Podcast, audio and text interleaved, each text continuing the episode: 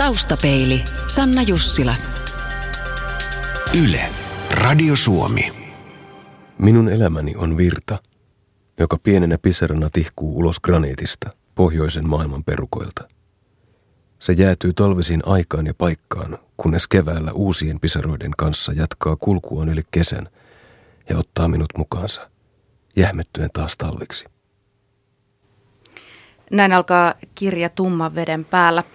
Näyttelijä, ohjaaja, kirjailija Peter Frantzen. Millä mielin kuuntelet tuota kirjasi radioluentaversiota? Millaisia ajatuksia se herätti? No, tota... Sittenhän tuli haus, hauska muisto heti, että missä mä luin ton kirjan. Niin, mä olen kuullut huhuja, että Los Angeles ja vaatekomero liittyvät jotenkin siihen. Kerro ihmeessä enemmän. Kyllä, siitä taitaa olla joku kuvakin olemassa, kun rigasin sinne sitten pari ponchoa ja näin, kun mä teen, on tehnyt siellä noita ääni, koeääniä ja kaikki mainoksia tällä tavalla näin, niin spiikkeihin, niin tota, se oli sinänsä tuttu paikka ja omilla laitteilla, niin sitten, sitten päätettiin äänittäjän kanssa siellä, että sehän on yhtä hyvä paikka kuin mikä muukin mesta. Ja tota, sillä on se vähän erikoinen omassa komerossa tehdä. Onneksi sillä oli yksi ikkuna. Tumman veden päällä on versoutunut moneksi kirjasta. On tämän kuunnelman lisäksi nähty näytelmäversio ja nyt on elokuva.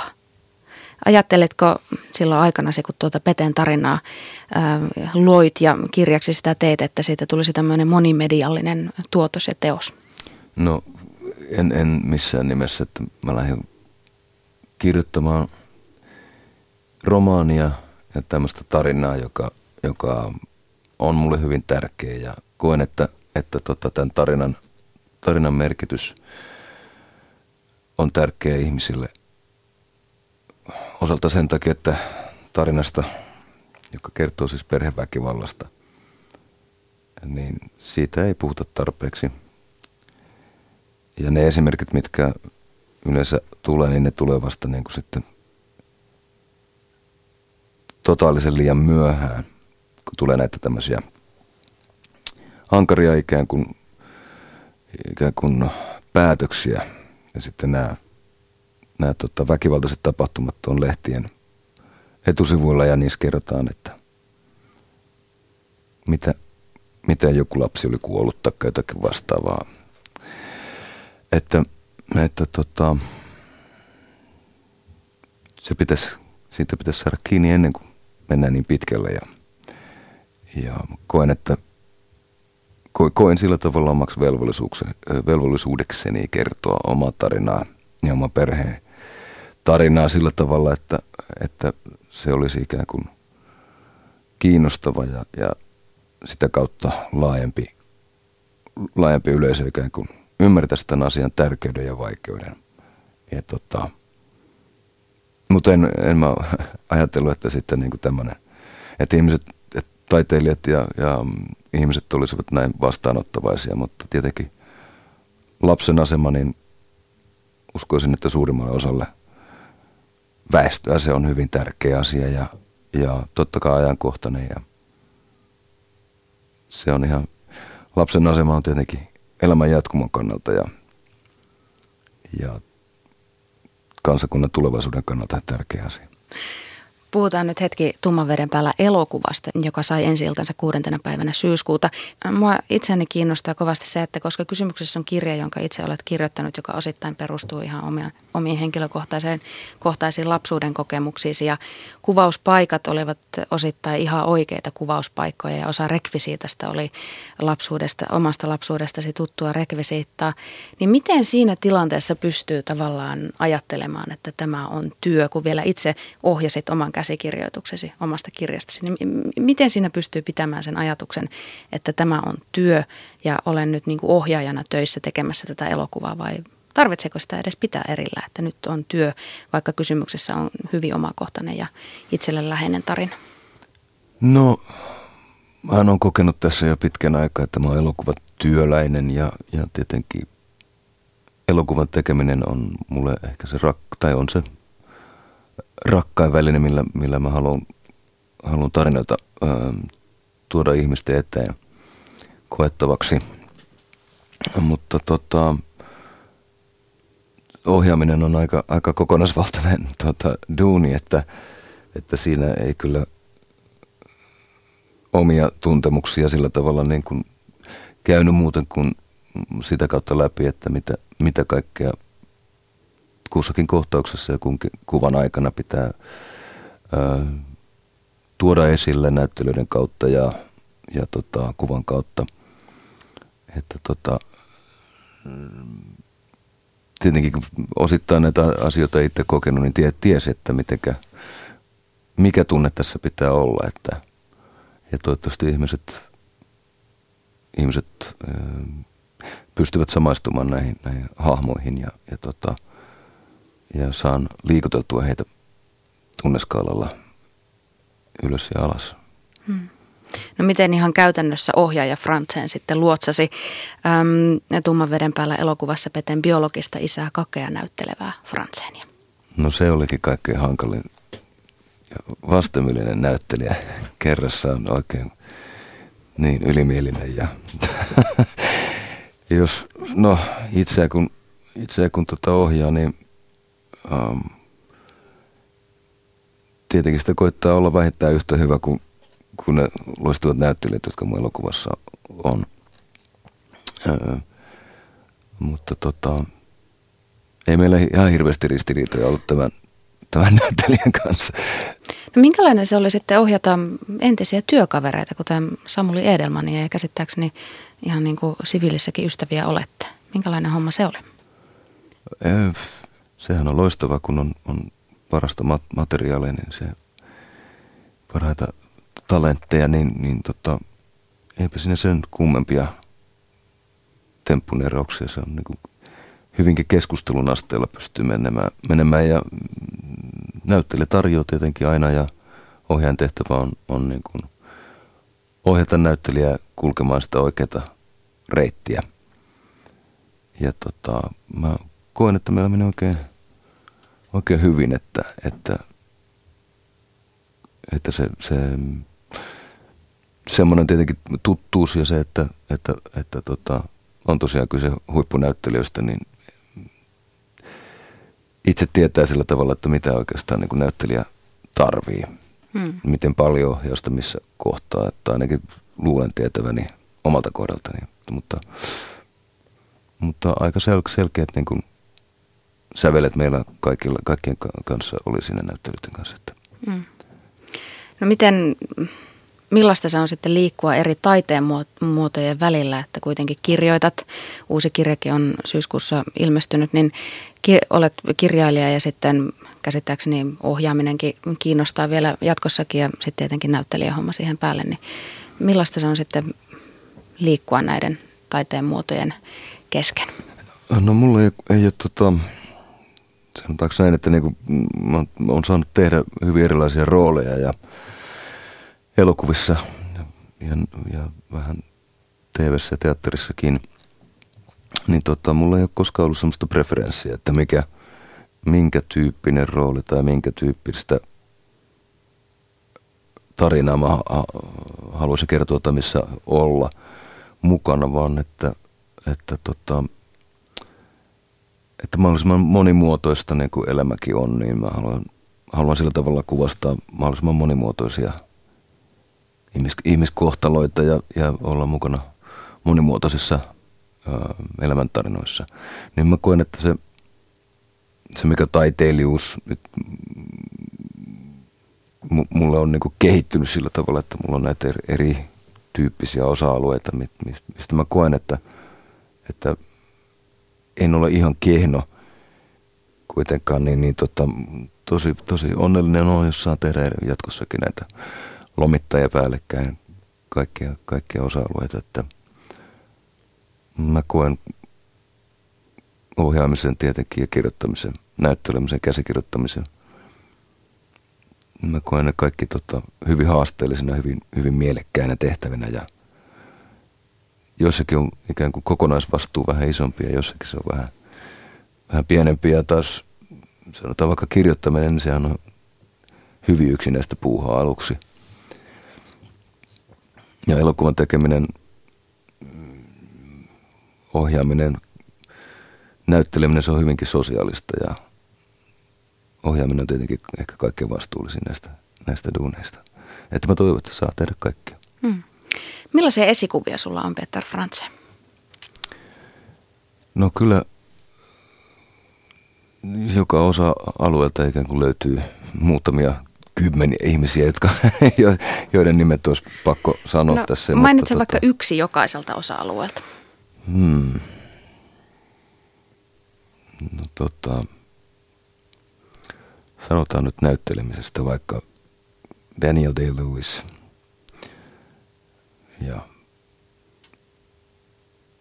sanotaan vaikka elokuvan puolelta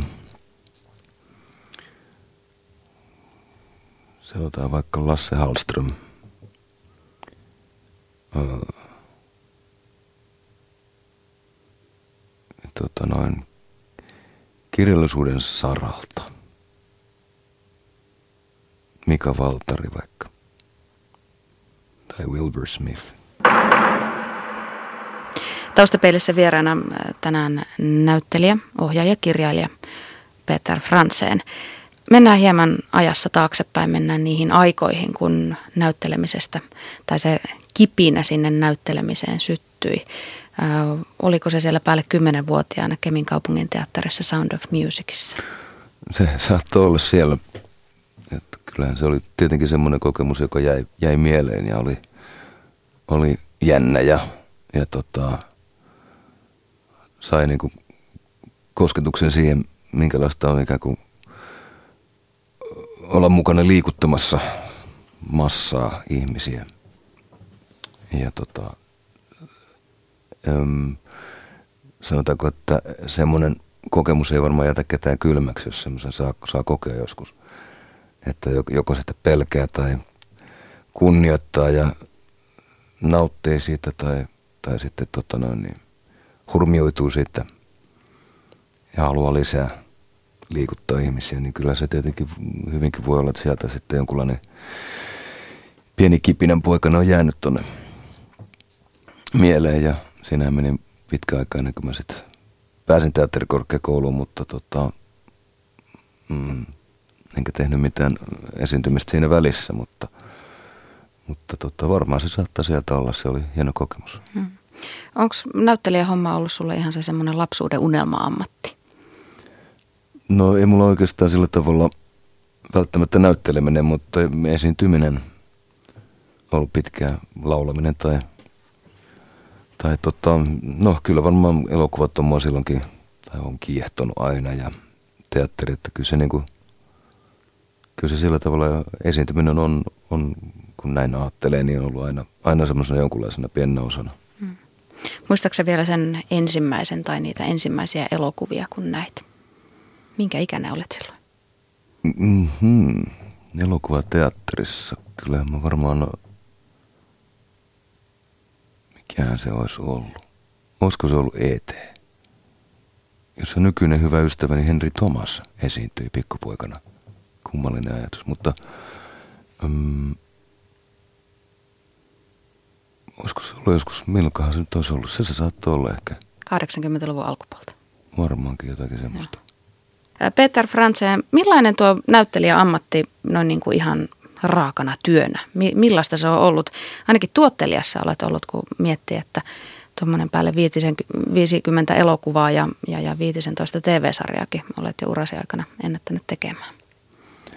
Niin, se on, on siinä on hirmuisen paljon tietenkin vaatii työtä ja semmoista sinnikkyyttä olla olla mukana ja pysyä sillä pitää semmoinen fokus, vaikka, vaikka tota, olisikin vähän semmoisia pit, pitkähköjä kuivia kausia ikään kuin työn, työn suhteen, mutta tota, tietenkin mä oon valinnut, valinnut pyrkiä ikään kuin olemaan elokuvanäyttelijä.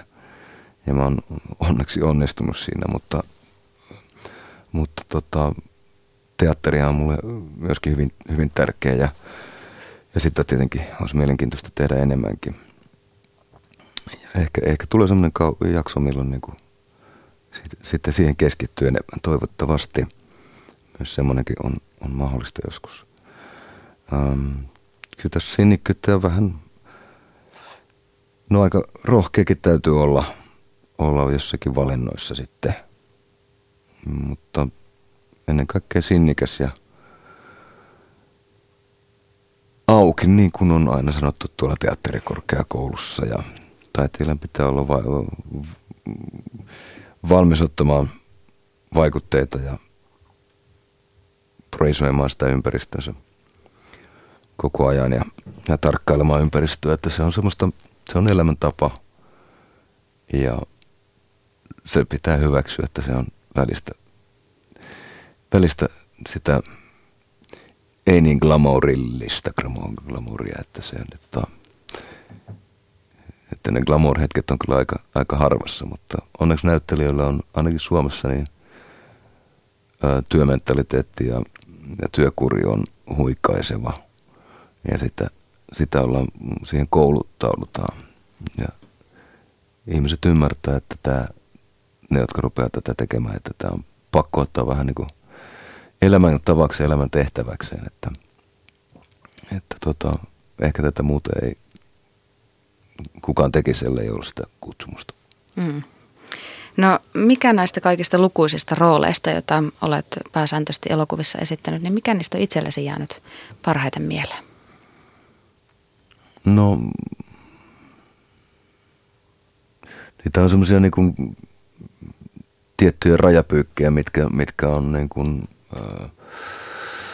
vieneet ammattia eteenpäin tai, tai tuoneet ehkä esille katsojien mielessä enemmän tai, tai työkavereiden mielessä, jotka sitten tietenkin poikkii lisää töitä yleensä.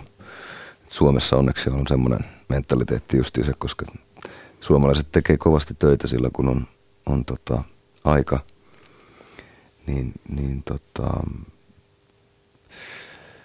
mitä mä sanoisin, kyllä tietenkin Markku Pölösen kuningashetkessä mulla oli ensimmäinen semmoinen vähän erikoinen rooli, mikä, mikä tota, sitten sai, sai vähän niin huomiota ja sillä Niin sivuosa Jussin sait siitä. No joo, ja sitten siinä se on aika lailla eri, erinäköinen hahmo tai eri oloinen hahmo kuin minä.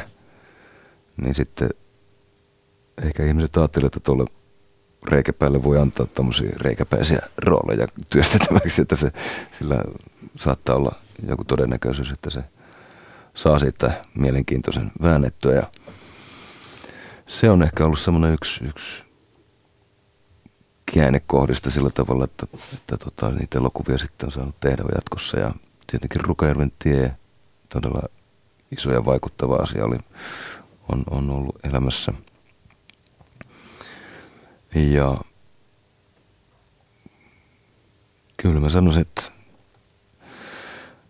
ähm, no koiran kyllä leikkaaja tietenkin oli mielenkiintoinen rooli sodassa haavoittuneena miehenä. Ja tota, ähm, mitäs, kerron sinulle kaiken elokuva. Se oli musta aika mielenkiintoinen tehdä. Peter Frantzen, millainen rooli tänä päivänä saa sen tuikkeen silmissäsi syttymään ja herättää sen todellisen niin kuin palon ja halun näytellä? No kyllä yksi semmoinen, mähän tykkään tosiaan tehdä laidasta laittaa, mutta tietenkin semmoinen, semmoinen mikä mua kiinnostaa ja minkälaisessa mua kiinnostaa kyllä olla, että on semmoinen, semmoinen rooli, semmoinen elokuva, missä, missä puhutaan ikään kuin asiasta myös. Että vaikka, vaikka mä nautin, nautin komedian tekemisestä, musta se on tosi vapauttavaa ja, ja vaikeaa kyllä, mutta sitten semmoinen niin kuin asia, joka, joka vaikuttaa ja joka, joka tuo jonkunlaisen näkökulma ja kannan ja ehkä toivon nimenomaan ja, ja, tota, ja inhimillisiä asioita korostavan ikään kuin elokuvan, niin tai rooli, niin se, semmoinen ehkä se kiinnostaa kaikista eniten, mutta kyllähän, kyllähän ihan nasta on tehdä totta, tosiaan komediaa ja, ja tuoda taas sitä kautta ikään kuin ihmisille semmoista vapautusta arjesta. Kerro vielä, että kun tosiaan olet yksi niistä harvoista kotimaisista näyttelijöistä, joka puhtaasti esiintyy elokuvissa ja voi tituleerata itseään elokuvanäyttelijäksi, niin mikä siinä kamerassa viehättää ja liikkuvassa kuvassa? Mä oon aina kokenut, että se, se maailma, mikä pystytään elokuvassa tekemään, se parhaimmissa tapauksessa se vaikuttaa hyvin todelliselta. Eli esimerkiksi siinä voi, voi kuvitella itsensä matkaamassa ajassa ja, ja tota, hetkittäin se, mä väitän, että se jopa onnistuu. Että se on semmoinen hyvin kiehtova ja, ja tietenkin semmoinen, että se säilyy se, se tota, teos sitten säilyy ehkä, ehkä pidempään ja jos se, jos se kestää aikaa, niin sitä voi katsoa vaikka kuinka monta kertaa ja, ja useat sukupolvet voi nähdä sen periaatteessa. Tota, Sitten se tekemisen prosessi on musta hyvin jännittävä ja, ja kiehtova, koska se maailma, joka siinä luodaan, onhan teatterissakin luodaan semmoinen maailma. Ja kaikki yhtä, yhtä kokonaisuutta varten on siinä paikassa, mutta se, ne muutamat hetket, kun kuva, kuvataan ja kamera käy, niin ne on, ne on, on lähes maagisia mun mielestä. Taustapeilissä vieraana näyttelijä Peter Franseen. Te olette mitä viimeiset 13 vuotta asuneet Los Angelesissa yhdessä vaimosi Irina Björkludin kanssa ja tehneet töitä sitten niin Suomessa kuin siellä paikan päällä Amer- Amerikassakin. Öm, kahden maan välillä työskentely ja kahden, kahden maan välillä asuminen ja eläminen, niin se ei varmasti ole helppoa ja siinä joutuu sumplaamaan perheellisenä ihmisenä yhteys toiseen suuntaan ja kiirettä pukkaa. Mutta miten sinä sitten irrottaudut arjesta, siitä semmoisesta työarjesta? Miten rentoudut? No, kyllä mä tietenkin koitan päästä ehkä joskus, kun Suomessa on, niin aina mökille kalastamaan. Joko pikkupojan kanssa tai yksin tai ihan vaan se perheen, perheen kanssa – aja, ajakaan viettäminen, matkustaminen, yhdessä asioita tekeminen ja, ja, ja kokeminen, niin kyllä semmoinen rentouttaa eniten luonnossa liikkuminen. Mua mm. itseäni vanhempana kiinnostaa, että minkälaista on kasvattaa lasta semmoisessa valtavassa suurkaupungissa kuin Los Angeles? No se on yllättävän hyvä paikka lapsiperheelle, että siellä on tietenkin hyvin paljon mahdollisuuksia harrastaa kaiken näköisiä asioita ja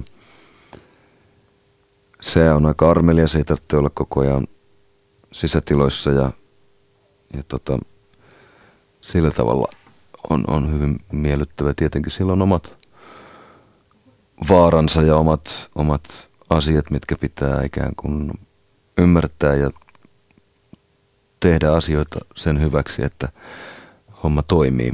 Ja se on totta kai aika kallista.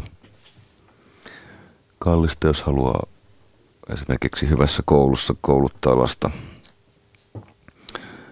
Ja nämä yle, yleiset koulut ei, ei vastaa sitä tasoa, mitä Suomessa on tai Euroopassa. Että tota, sillä tavalla pitää olla aika lailla valveutunut, mutta, mutta suhteellisen huoletonta se sillä tavalla on, mutta totta kai siellä on suurkaupungin ilot ja surut ja vaarat ja turvallisuuden tunteet, että se on mm, kaikkea tämmöistä. Ihan normaalihan se noin muuten on. Onko siitä tullut jo koti? Kyllä se on muotoutunut tietenkin näinä, näinä vuosina yhdeksi kodeksi. Ja ne rakkaat ihmiset, jotka siellä on tulleet ystäviksi, niin kyllä se yhdessäolo lähentelee ikään kuin tiiviin perheen, perheyhteisön ikään kuin kanssakäymistä, että hyvin monet ihmiset ovat tulleet muualta ja, ja etsivät tuommoista niin kaveripiirikontaktia, että voidaan olla yksi iso perhe, mikä on kyllä siellä toiminut hienosti, että mitä tahansa juhlia siellä on, on, on tota, vietetään, niin kyllä kaikki perhejuhlatkin, niin kyllä on, ne on tota kaikkea yhteistä asiaa ja kaikki aina mielellään tulevat sitten viettämään joulua tai jotakin muuta kimpassa. Taustapeilin Vakio Viitonen. Mitä muistat lapsuudestasi? Kyllä mä muistan esimerkiksi, tuli mieleen jostakin syystä nyt joulu, mutta kyllä ne joulut tietenkin aina oli aika vaikuttavia tapahtumia ja, ja no sanotaanko vaikka näin, että mä nyt joulusta muistan sen, että kaikki aina, ennen kuin mentiin nukkumaan, niin kaikki aina sanoi, että joo, mennäänkö joulukirkkoon aamulla. Totta kai, ja kukaan ei noussut. Mutta se oli semmoinen ehkä vähän niin kuin huumorilla heitetty aina meille. Kyllä me joskus mummon kanssa käytiin, mutta sanotaan nyt vaikka tuommoinen. Ja seuraavaksi kysyn, että paras ja pahin luonteen piirteesi ja milloin ne tulevat esiin? Mm, paras ehkä mulla on kärsivällisyys ja huono on kärsimättömyys, mistä mä en itse tykkää ollenkaan. Mutta tota, ehkä, ehkä kärsimätön semmoisissa tilanteissa, kun mä koen, että, että joku ihminen on esimerkiksi työtilanteessa, hyvin harvoin tämmöistä nyt sattuu, mutta jos joku ihminen ei ole tilanteen tasalla, ymmärrä mitä on tekemässä ja on ehkä niin laiska, että ei viitti edes kysyä, että miten tämä menee, vaan toimii omin päin ja, tai ei toimi ollenkaan. Ja semmoisesta mulla vähän niin kuin kärsimätön olo tulee. Ja tietenkin siinäkin pitäisi olla vaan niin kuin rauhallinen ja ymmärtää ja, mutta, ja opastaa, mutta, mutta tota, kärsivällisyys on, on varmasti se yksi mun vahvoja puolia kuitenkin. No millaisten ihmisten seurassa viihdyt? Kyllä mä se viihdyn rehellisten ihmisten seurassa. Viihdyn niin, rehellistä ja hauskoja. Eikö se ole? Ja se voisi olla ihan varmaan kaikille ihan kiva. Missä olet mielestäsi onnistunut parhaiten? Joo. Toi onkin jännä kysymys. Onnistunut parhaiten?